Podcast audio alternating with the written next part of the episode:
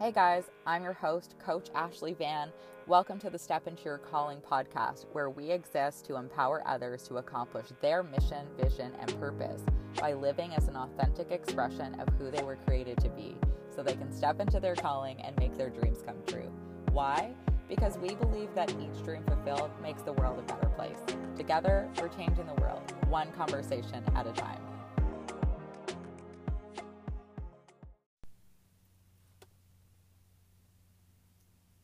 Hey guys, welcome back. Today we're talking about the rebrand. What is Step Into Your Calling? What does it mean to me? What is our real MVP, mission, vision, and purpose? And what can you expect from us moving forward?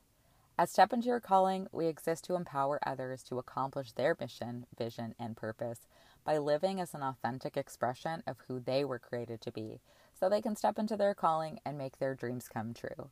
Why? Because we believe that each dream fulfilled makes the world a better place. And together, we're changing the world, one conversation at a time. Now, that's our big mission and vision. Of course, uh, it all started back when I was on my own journey of discovery. And so I wanted to start today's episode out a little bit by sharing some of my history, some of my past, just for those of you who are maybe new listeners or don't know me outside of the pod. So, back in 2007, I started working in real estate. I was, you know, 18 at the time or about to be 18. And um, I was answering the phones at a real estate brokerage after school. It was a really great job. I really liked it. And I liked it so much that it actually ended up becoming my full time career not long after I became pregnant, not long after I became pregnant. And I was, so I was a teen mom.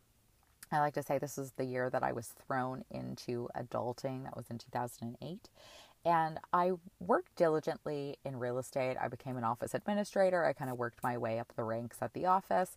And I was doing really well for myself for my age. Bought a property at 23 and, you know, married my, the father of my child and things like that. I was really determined not to become another teen mom statistic. But in 2012, my grandfather passed away, and this was the year that I realized hey, you know what? The last person who I really care about, you know, what they think of me has passed away. And so it kind of gave me this weird freedom, even inside of my grief.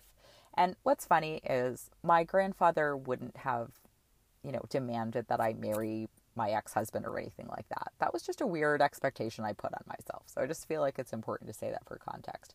But just knowing that that potential for judgment was gone changed the way that I was able to live my life. So I ended up changing a lot of things. I left my husband, I changed my job, I got my real estate license, and I went to go work as an assistant somewhere.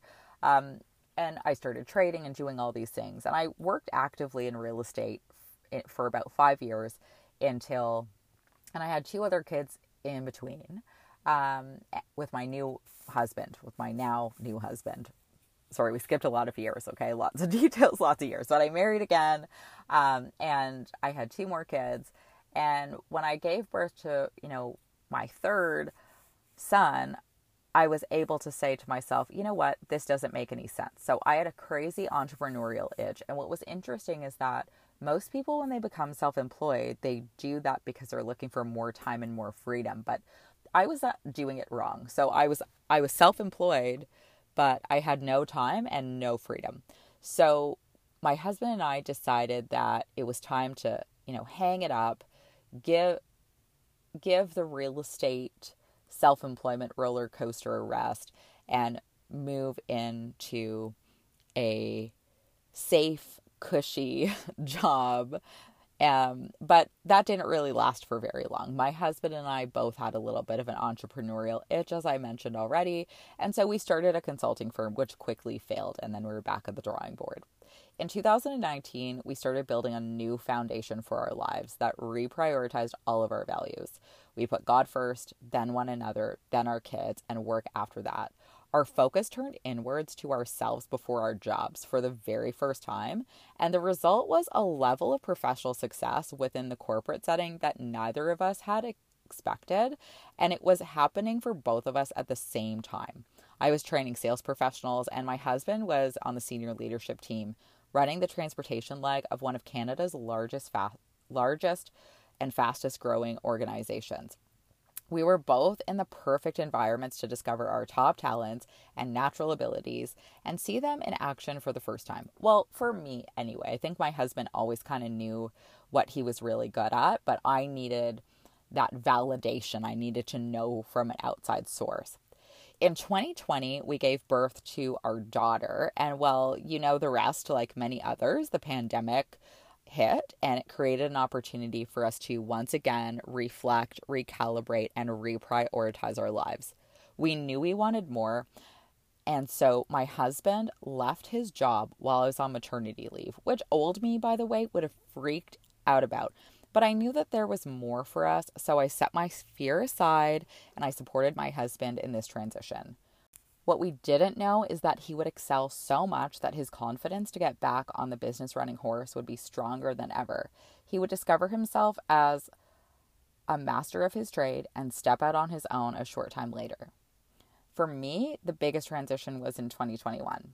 I was back at work going through the motions following maternity leave, and I wasn't sure about the direction my life was headed.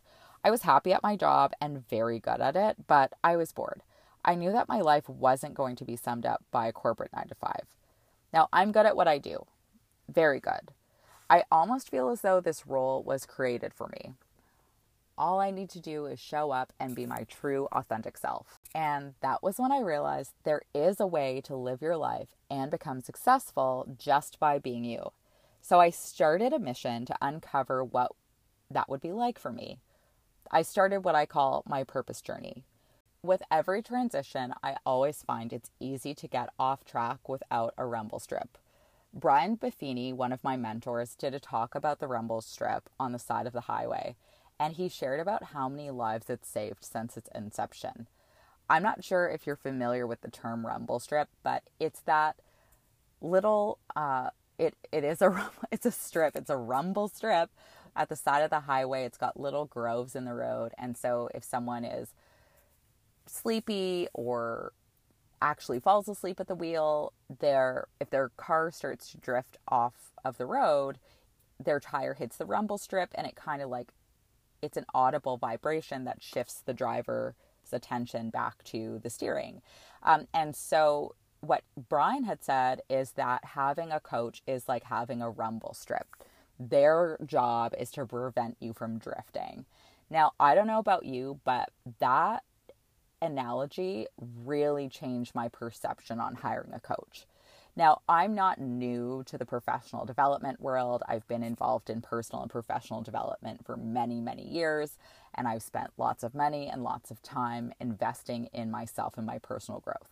Now, when I came back from maternity leave, I was at risk of drift and I could feel it coming, and so I knew exactly what to do. I had to hire a coach. Now, I had to pull towards something more, but I knew I loved my job and I didn't want to leave it. I knew I belonged there. So, this is not, and I just want to say for the record, you know, this is not some tedious nine to five that I hated. I truly love what I do. I knew that I belonged there. So, I hired the purpose coach, Nicole O'Salmon. And Nicole taught me that purpose was a who, not a do. This disappointed me at first, not gonna lie. I was actually I realize now that when I reached out to her, I was actually looking for career advice, right?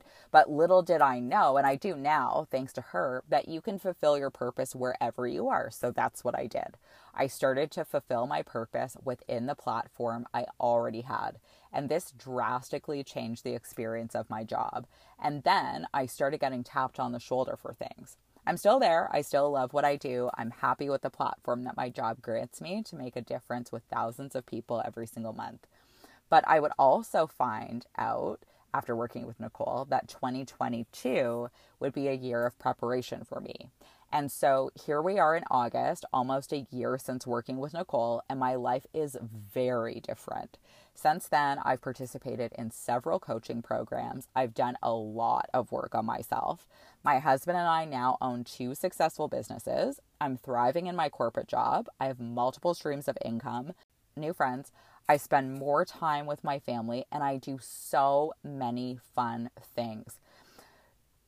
And, you know, I just have to kind of pause there about saying I do so many fun things because it was only back in March that a really good friend of mine, Allison, uh, actually had asked me a question. Now, Allison, by the way, I'm hoping that everyone will get a chance to hear from her soon. She's what I like to call wisdom in action. And so I'm hoping to interview her on the podcast so she can share some of her wisdom with us. Um, she's just such a wonderful human being. But one of the traits that I really appreciate about her, that I really appreciate about her, is that she comes from a curiosity often. And so I must have been complaining to her. And then she said, What do you do for fun? And I was like, I don't know. And I realized in that moment that I didn't do anything for fun. And so I made it part of my year of preparation that I was going to learn how to have fun again. Um, so thank you for that, Allison, because I've done more new things this year than I have, um, I think, for my entire adult life. Okay, so I've done so many fun things. And last year, so last year I discovered my purpose, but I've since discovered what I was really looking for, which was actually my calling. Now, you might be wondering, you know, what's the difference between a purpose and a calling? The Collins Dictionary defines purpose as the reason for which something was made or done. In other words, it's the who, not the do, like Nicole had said. Purpose is a way of being. You can embody this at any point in time. So, if I know the reason that I was made or created is to inspire other people and encourage them forward, to act in empathy and mercy towards others, and to teach, I can do that in literally any space. Now, I use those examples because those were the examples that I actually was able to discover in working with the purpose coach. Okay. So I take that on no matter where I am or what I'm doing. Primarily, I take that on with my family and in my corporate job, where surprise, my purpose is also my job description. And I didn't know that before I received that clarity by working with a coach. Now, a calling, however, is a calling is a profession or career which someone is strongly attracted to, especially one which hel- which involves helping other people. Now, here's what I'll say about that. You need both to fulfill your destiny. So, my favorite definition of destiny is the future destined for a person or thing, fate, fortune, lot. Now, some definitions of destiny allude to this being totally outside of your control, but I don't subscribe to that in any way and don't mean that when I use the word destiny. Okay, so to me, destiny is the internal tug on your heartstrings to do something great that changes the course of your life and the lives of others. So that internal sort of pull on your heartstrings, what you feel called to do, I believe that that is your destiny. So, the special recipe for destiny fulfillment is what I like to call purpose in action. It's the who expressed in doing.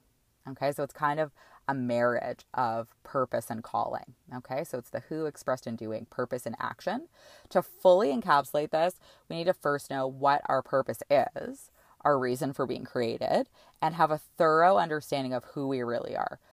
Our definition of purpose in action is expressing your true, authentic self through your natural strengths and talents. Now, before you at me and say you're not really good at anything, I would invite you to consider that you've spent most of your life focused on your weaknesses and improving those. And this is the ultimate trap. It's like having no athletic ability and spending all of your time in the gym trying to become better at basketball or tennis.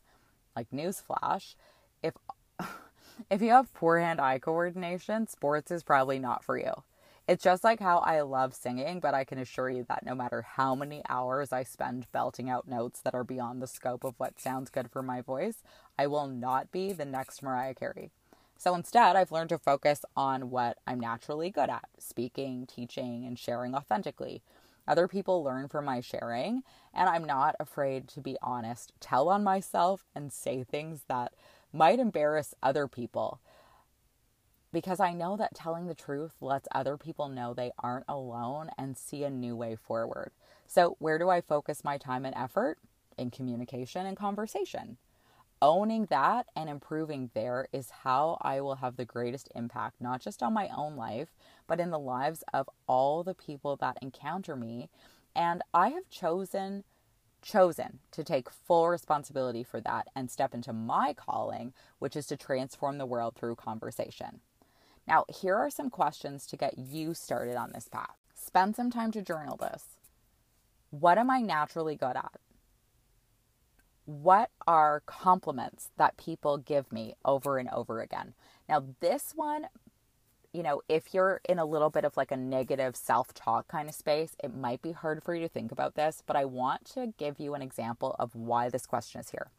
So, back in 2015 and 2016, I took a real estate seminar, and one of the course sessions that we were in, all of the participants put taped a blank piece of paper to their back and we would walk around the room and we would write words of encouragement or positive things on the back of the papers of the participants that we knew. Some some of them we worked really closely with, others, you know, maybe we had only encountered them during the seminar, but you know, we got to hear from everybody during the course of our time together. Now, having done this 2 years apart, what I found really interesting was that even though I was with a different group of people, the things that people wrote on the paper were the same both years. And there was three things that really stuck out the most. One was that i inspire people. The second one was that i had a beautiful smile.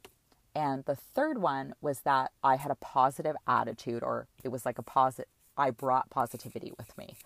Um, and that really reassured me that even if I didn't believe at that time, I really didn't believe that I was inspiring. I didn't think that I had a beautiful smile or that there was anything beautiful about me, really.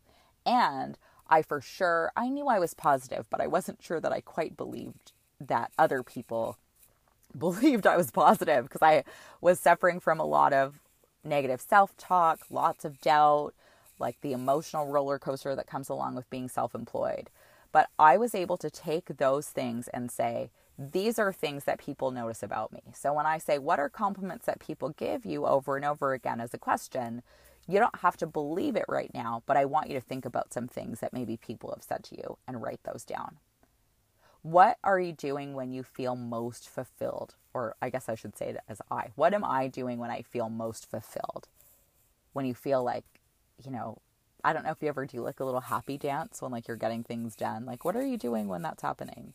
Um, you know, for some people, they do a little happy dance when they do the dishes. I don't because I don't enjoy doing dishes, right? So, um, but I do get a little happy dance when I'm ahead of schedule submitting deadlines or when I'm doing something really creative and I just, you know, those creative juices start flowing and I'm like, oh, wow, we could really create something awesome from this and it's going to have an impact on other people. That kind of stuff makes me really happy. Um, and finally, I'll ask this one. This one might take a little bit of thought, so you might want to journal it out a few times. If I were to imagine my destiny fulfilled, how does that feel? What is it like to know that I have accomplished all that I set out to do? That one's deep, so I'll leave it with you. Um, now, you can read these questions, by the way, in the show notes, and I encourage you to journal them out as many times as you need to to uncover your destiny and help guide you in whatever your circumstances are right now so that you can start living your purpose in action and step into your calling. To learn more about the Purpose Coach, you can visit NicoleOSalmon.com or follow the link in the show notes. There are also links below for you to connect with me on social media or join our private Facebook community, the Good Vibe Tribe. I look forward to connecting with you again very soon. And until then, may you step into your calling. With gratitude, Ashley Van. Thanks for tuning in to another episode of the Step Into Your Calling podcast. We'd like to thank our show sponsors today, Relocation Engineers and BreadAlone.org, and we encourage you to check out their websites in the show notes. We look forward to seeing you again soon. Until then, may you step into your calling with gratitude. Ashley Van.